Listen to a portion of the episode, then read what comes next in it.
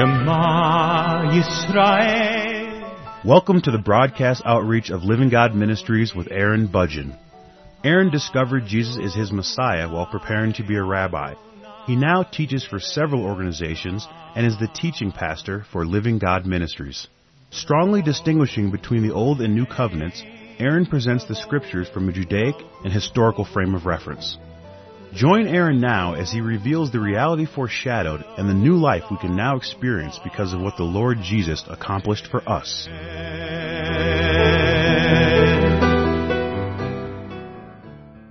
When considering the Hebrews, how would you determine the identity of a Hebrew or how is their identity established? I mean, we could say in a simple way that the identity of a Hebrew depends on their parents, it depends on their genealogy, that in that way we can make an identification with a Hebrew. And from a historical perspective, I suppose that would be a legitimate way of determining the identity of a Hebrew, but I would like to talk about the identity of a Hebrew from a different perspective, and that has to do with a historical perspective, a historical context that goes back to, of course, Abraham. Abraham was the original Hebrew. He was the person who crossed over the river, crossed over from the river. That's what the word Hebrew means. It means the one who has crossed over. And Abraham left in order to go somewhere else. He left his land, the land of the Chaldeans, and he went out to the west, out towards what we know today as the land of Israel. He went out there because the Lord directed him to go. He said, Go and I will show you a land that I will give to you and to your children. So the original identity of a Hebrew was mainly established by the land that was promised to Abraham. That was the identification of a Hebrew and how his identity was determined. And then, when Abraham gave birth to Isaac and to Jacob, the Lord conveyed the same promise to them that he would give them the land. And then when the children of Israel were taken out of Egypt, they were taken out of the land of Egypt to be brought into the land. When the Lord spoke about this land to Abraham, to Isaac, Jacob, and to the children of Israel, when he spoke to the people about this land, he described it as an inheritance. That it was something that they would receive freely from him who was the owner of all land. He would give them the land and that would be an inheritance to them and subsequently an inheritance to their children. And so the identity of the nation of Israel was first and foremost on the basis of being the children of Abraham, Isaac, and Jacob. But then the nation of Israel was identified according to the land that they were able to obtain by the hand of God, the land of Israel. And the entire society of Israel was fully dependent, the entire society was fully dependent on the land.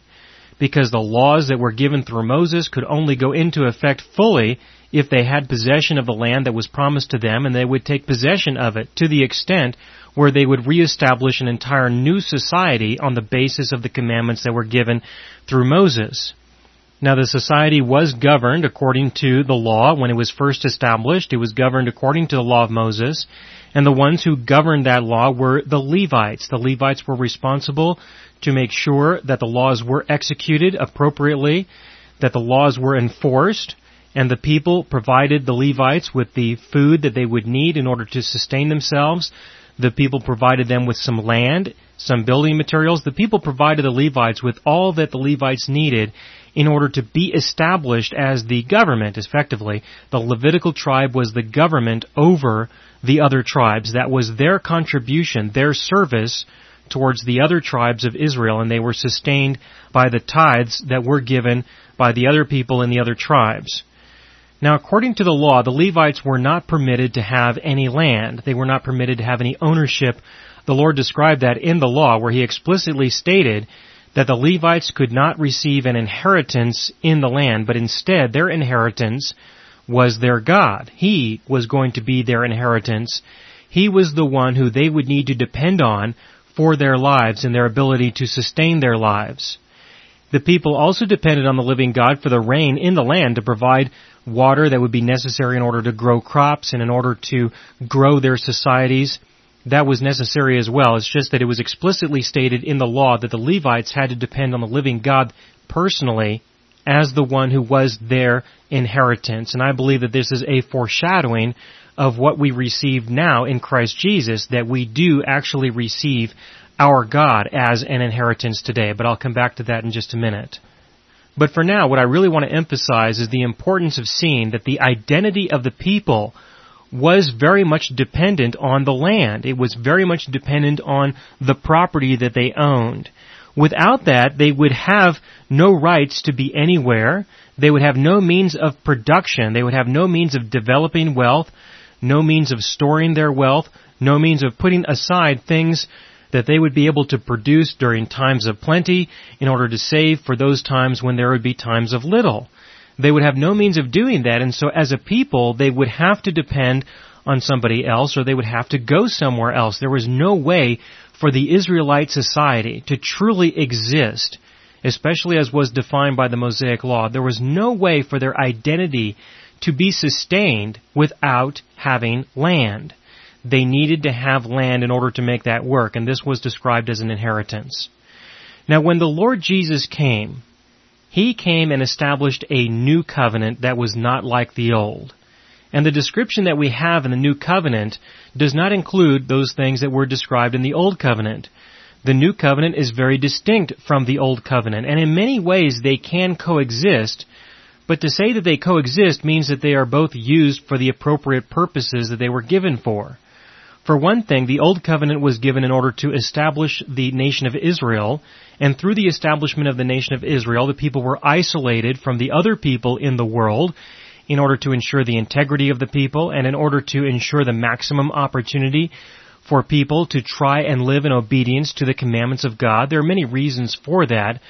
But what I would like to focus on right now is the fact that the people of Israel were isolated from the other nations because of the Old Covenant. The Old Covenant was also given in order to stir up more sin in a person's life, in order to separate them more from their God.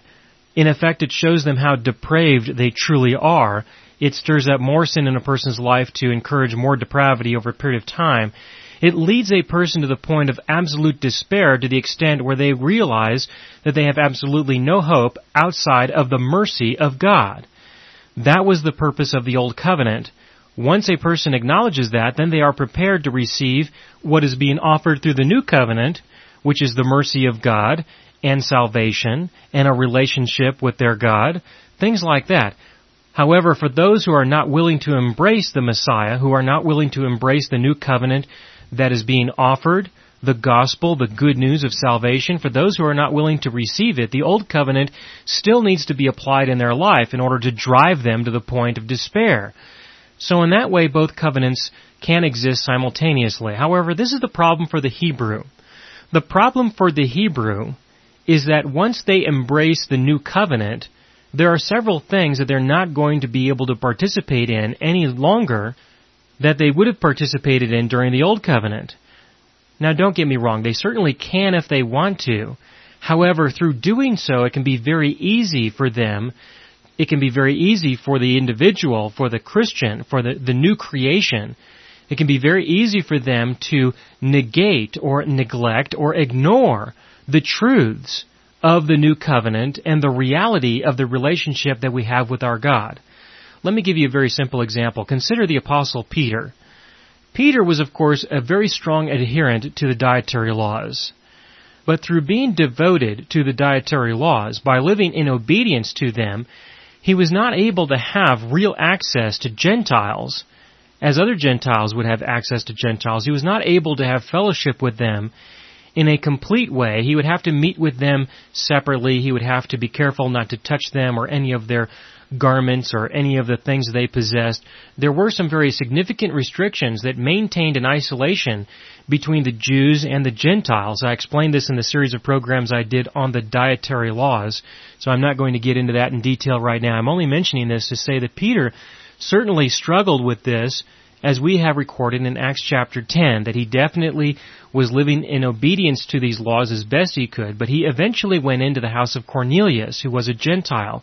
And when he went into their household, he violated the dietary laws. This was expressed by the Jews in Acts chapter 11 when the Jews confronted him over this. He didn't say, Oh, don't worry, I still maintained my obedience to the dietary laws. He could have simply defended himself by saying that, but that's not what he did. which by default I believe gives plenty of evidence to show that he probably was defiled according to the dietary laws, which of course means that he was unclean until evening. It doesn't mean that he needs to be taken out of the city limits and stoned to death or anything like that. It just means that there was an issue, that there was an issue that needed to be dealt with and the law made a provision for that to be taken care of. But what, what's important to understand here is that there was a distinct separation because of the dietary laws. There were other laws, such as the laws of Passover, that would be an issue. When it comes to the dietary laws, there would be an isolation between the Jews and the Gentiles. If the Jews believed in Jesus as the Messiah, in order to reach out to the Gentiles, especially to go out into the Gentile world, it would be necessary for them in some cases to let go of the dietary laws for a period of time until they were able to return to the land of Israel where they could observe those fully and completely and adequately and appropriately without it infringing on their ability to be ministers of the gospel. But then again with respect to the festivals, such as the festival of Passover, the festivals required certain things, certain activities. For example, considering the laws of Passover, in order to observe Passover, you would have to go to Jerusalem and you would have to sacrifice a lamb, the Passover lamb. But if you begin to believe that Jesus is your Passover, that He is your Passover lamb who has established a right relationship between you and your God, that He is the very fulfillment of the Passover lamb, if you believe that, then you cannot go to the temple and sacrifice a lamb for Passover. Don't get me wrong, you certainly can. The Lord is not going to hold that against you.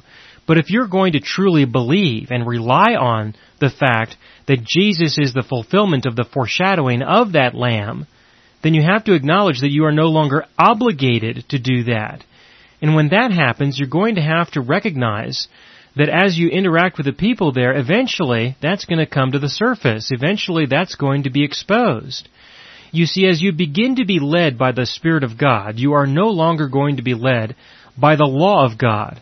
And when you are no longer led by the law of God, you're going to find yourself in a situation where you are in opposition to the Levitical priesthood. And that's the point. And that is that as a Hebrew believes in the Messiah, and as a Hebrew matures in their relationship with Christ Jesus, the law will be reduced in their life. It will no longer have the influence that it once did. Because the reality is so much better. The reality that was foreshadowed by the law is so much more peaceful, is so much more joyful. It is filled with so much more rest. In comparison, of course, the law has none of that available to it at all.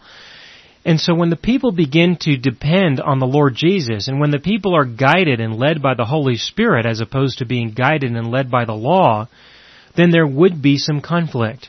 And according to the law, if a person does not observe the law of Moses, if a person does not do that fully, then they are to be cast out from the nation of Israel. That's what the law says, especially with respect to the festivals.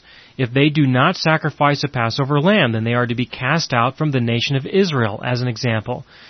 They're not going to be cast out of the nation of Israel if they eat a bacon double cheeseburger. It's certainly nothing like that.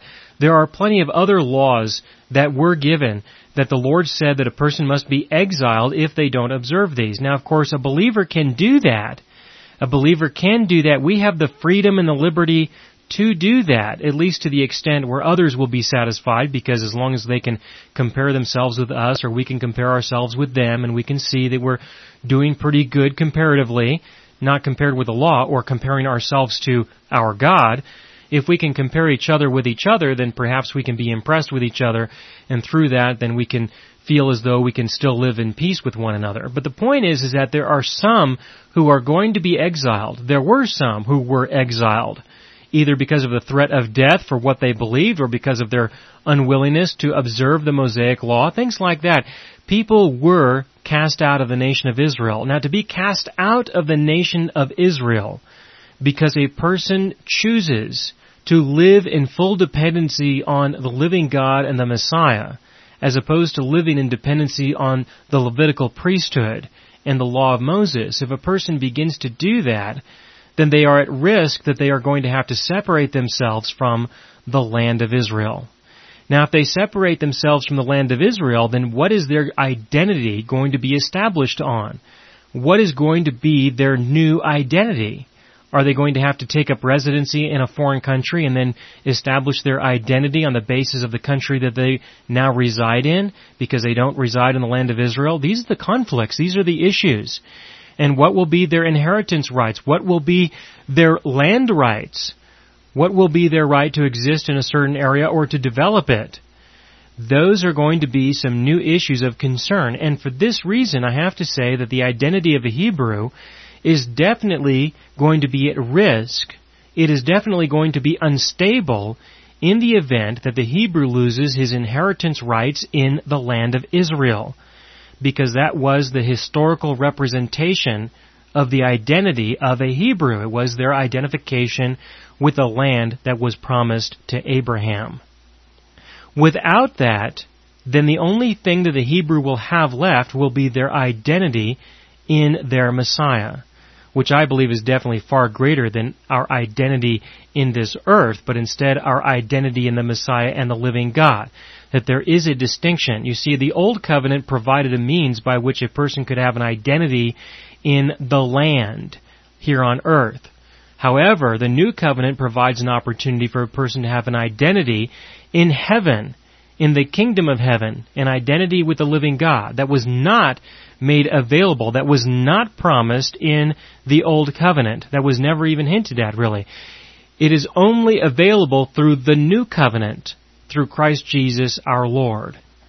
And what we have received in the New Covenant was also described as an inheritance. In Hebrews chapter 9, beginning in verse 15, Hebrews chapter 9 beginning in verse 15, it is written, for this reason he is the mediator of a new covenant, so that since a death has taken place for the redemption of the transgressions that were committed under the first covenant, those who have been called may receive the promise of the eternal inheritance. For where a covenant is, there must of necessity be the death of the one who made it. For a covenant is valid only when men are dead, for it is never in force while the one who made it lives.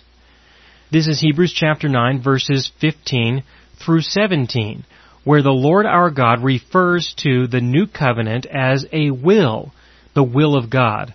It is the description of an inheritance that would be made available to the children of the one who wrote it in the event of his death. And of course, the Lord Jesus was our God who manifested in the flesh and dwelt among us, and then he died physically. He physically died, and through his death, an inheritance has been given to his children, who are those who believe that he is the Messiah, receive the free gift of eternal life, who are then resurrected from the dead and made into a new creation, a child of the living God, who is not a Jew or a Gentile, but is now a child of God. A new identity. And with that new identity comes a new inheritance. And what is this inheritance? Well, this inheritance is certainly not land. It certainly is not wealth. It is Him. It is our God. It is the one who has created us in such a way that we have fundamental, deep-rooted needs in the core of our being, and He is the only one who can meet those needs, and the inheritance is the giving of Himself. It is an opportunity to have your God. This was not available under the Old Covenant, but it is available under the New Covenant. He has made it available. He has made Himself available in accordance with the New Covenant, and He has described Himself as an inheritance. And so while the land may be very important in order for a person to sustain their flesh, He, our God, in our spirit, is necessary for us to sustain our spirit, for our spirit to be alive and for our spirit to function, for our spirit, for our being, for the innermost part of who we are to actually function as He created us to function and to live as He intended for us to live. He is necessary for that and He has described Himself as an inheritance that has been given to us as a result of His death. That is the will of God. The will of God is not what does He desire for us in terms of what we are going to do or where we are going to live or how we are going to live or who we are going to be with. The will of God for your life has to do with a declaration of what you have received as a result of his death, and that has gone into effect. It went into effect when he died. And so your growth in Christ Jesus, your maturity as a Christian, now has to do with your discovery, your application, your making use of what you have been given in Christ Jesus. It has to do with you discovering your God, receiving Him into your life, receiving what He has for you, His love for you, His acceptance for you, His meaning and understanding, His purposes, the works that He prepares for you to walk in. It has to do with you receiving Him into your life and then you go and live your life with the abundance of who He is, with the abundance of what He has given to you. That is the Christian life. The Christian life is not about how to improve the quality of your life through the indulgence of your flesh. The Christian life has to do with experiencing and knowing your God so that you can be at peace with Him and live your life with the abundance of who He is. Again in Hebrews chapter 9 beginning in verse 15, For this reason He is the mediator of a new covenant, so that since a death has taken place for the redemption of the transgressions that were committed under the first covenant, those who have been called may receive the promise of the eternal inheritance. Well, who has been called? Well, everyone has been called. The message of the gospel has gone out to the entire world and it continues to go out. The Lord our God continually calls everyone to Himself. But only those who are willing to receive Him, only to those who are willing to answer to the call, those are the only ones who can receive the promise of the eternal inheritance. This inheritance, of course, is eternal in the sense that it is your God who is eternal. It is eternal in the sense that you will never lose it. And it is eternal in the sense that you can experience what can be applied today, but you will also experience more of it as you live your future life in the kingdom of heaven. Then in verse 16, for where a covenant is, there must of necessity be the death of the one who made it. Again, describing the new covenant in context with a will. For a covenant is valid only when men are dead, for it is never enforced while the one who made it lives. Now the Lord Jesus died, and he now truly lives. But he has died to the world. He is no longer alive to the world. He is alive to those who are alive, to those who are in heaven, and to those who have been resurrected right now by His Spirit. And so, I believe personally that this is a way that He is describing the invocation and the application of the new covenant and the importance of His death not only to deal with all sin, but also in order to give us the abundance of what He has for us. Now in context with Hebrews chapter 8 and Hebrews chapter 9, in Hebrews chapter 8 and Hebrews chapter 9, the writer spoke of the importance of the Hebrews separating himself from the temple in Jerusalem, from the Levitical priesthood, and from the high priest, which is what would happen if they were to truly depend on the Lord Jesus being the fulfillment of all that was described in the law, that there is a tabernacle in heaven that a believer needs to turn to, that there is a high priest, the Lord Jesus, who is greater than the high priest there in Jerusalem. And this separation is further described in the context of an inheritance because as a Hebrew begins to depend on and trust in the true and living God for what he actually came to do, as a Hebrew does that, he's going to find himself being further and further separated from those who are participating in the Old Covenant. And when that happens, the identity of a Hebrew in terms of his inheritance there in the land becomes at risk. But in this case, what the writer is saying is that there is another inheritance. That there is an inheritance that has been given to the children of God. And that if you understand and embrace the true inheritance that you have been given as a result of the death of the Messiah, then it can be trivial to let go of the inheritance that was described under the Old Covenant, it can be trivial to do that. It no longer becomes such a substantial risk as it would have been if that's all you had to turn to. That you now have a new identity as a child of God. You now have a new inheritance in the same way that you have a new tabernacle, which is the true tabernacle, not the copy there in Jerusalem. That you have a new priest, not the high priest there in Jerusalem, and that you have a new inheritance, a new relationship, embrace the Lord Jesus for who He is. And so this is a continuation of what the writer was describing in Hebrews chapter 8 and in the beginning of Hebrews chapter 9. It is a continuation of the same theme that a Hebrew needs to separate himself from the old covenant fully in order to truly embrace the fullness of the new covenant. That the Hebrew must let go of the law in order to embrace the Messiah for who he truly is. Now with reference to the will of God, I have done a complete series on the subject of the will of God, and that would definitely be a very good follow-up to this program if you are interested in more study concerning this subject. And you can, of course, acquire the series that I did through the radio archive on the internet at livinggodministries.net or you can contact me and I can send the CDs out to you. I would definitely like to encourage you to get a hold of that series and listen to that as I expand more on the subject of the will of God and describe the inheritance that we have received as a result of His death.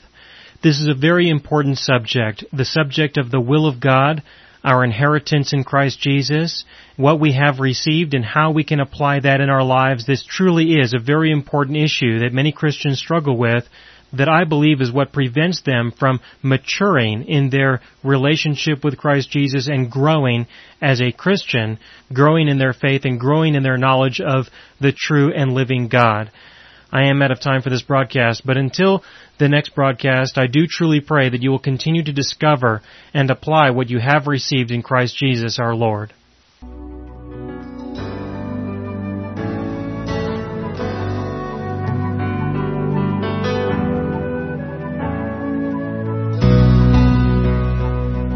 You have been listening to the broadcast outreach of Living God Ministries. You can hear all of our programs for free through our radio archive at livinggodministries.net. That is, livinggodministries.net.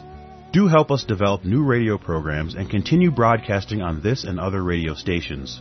Send your contributions to Living God Ministries, P.O. Box 38353, Colorado Springs, Colorado 80937 or use the donation link on our website livinggodministries.net.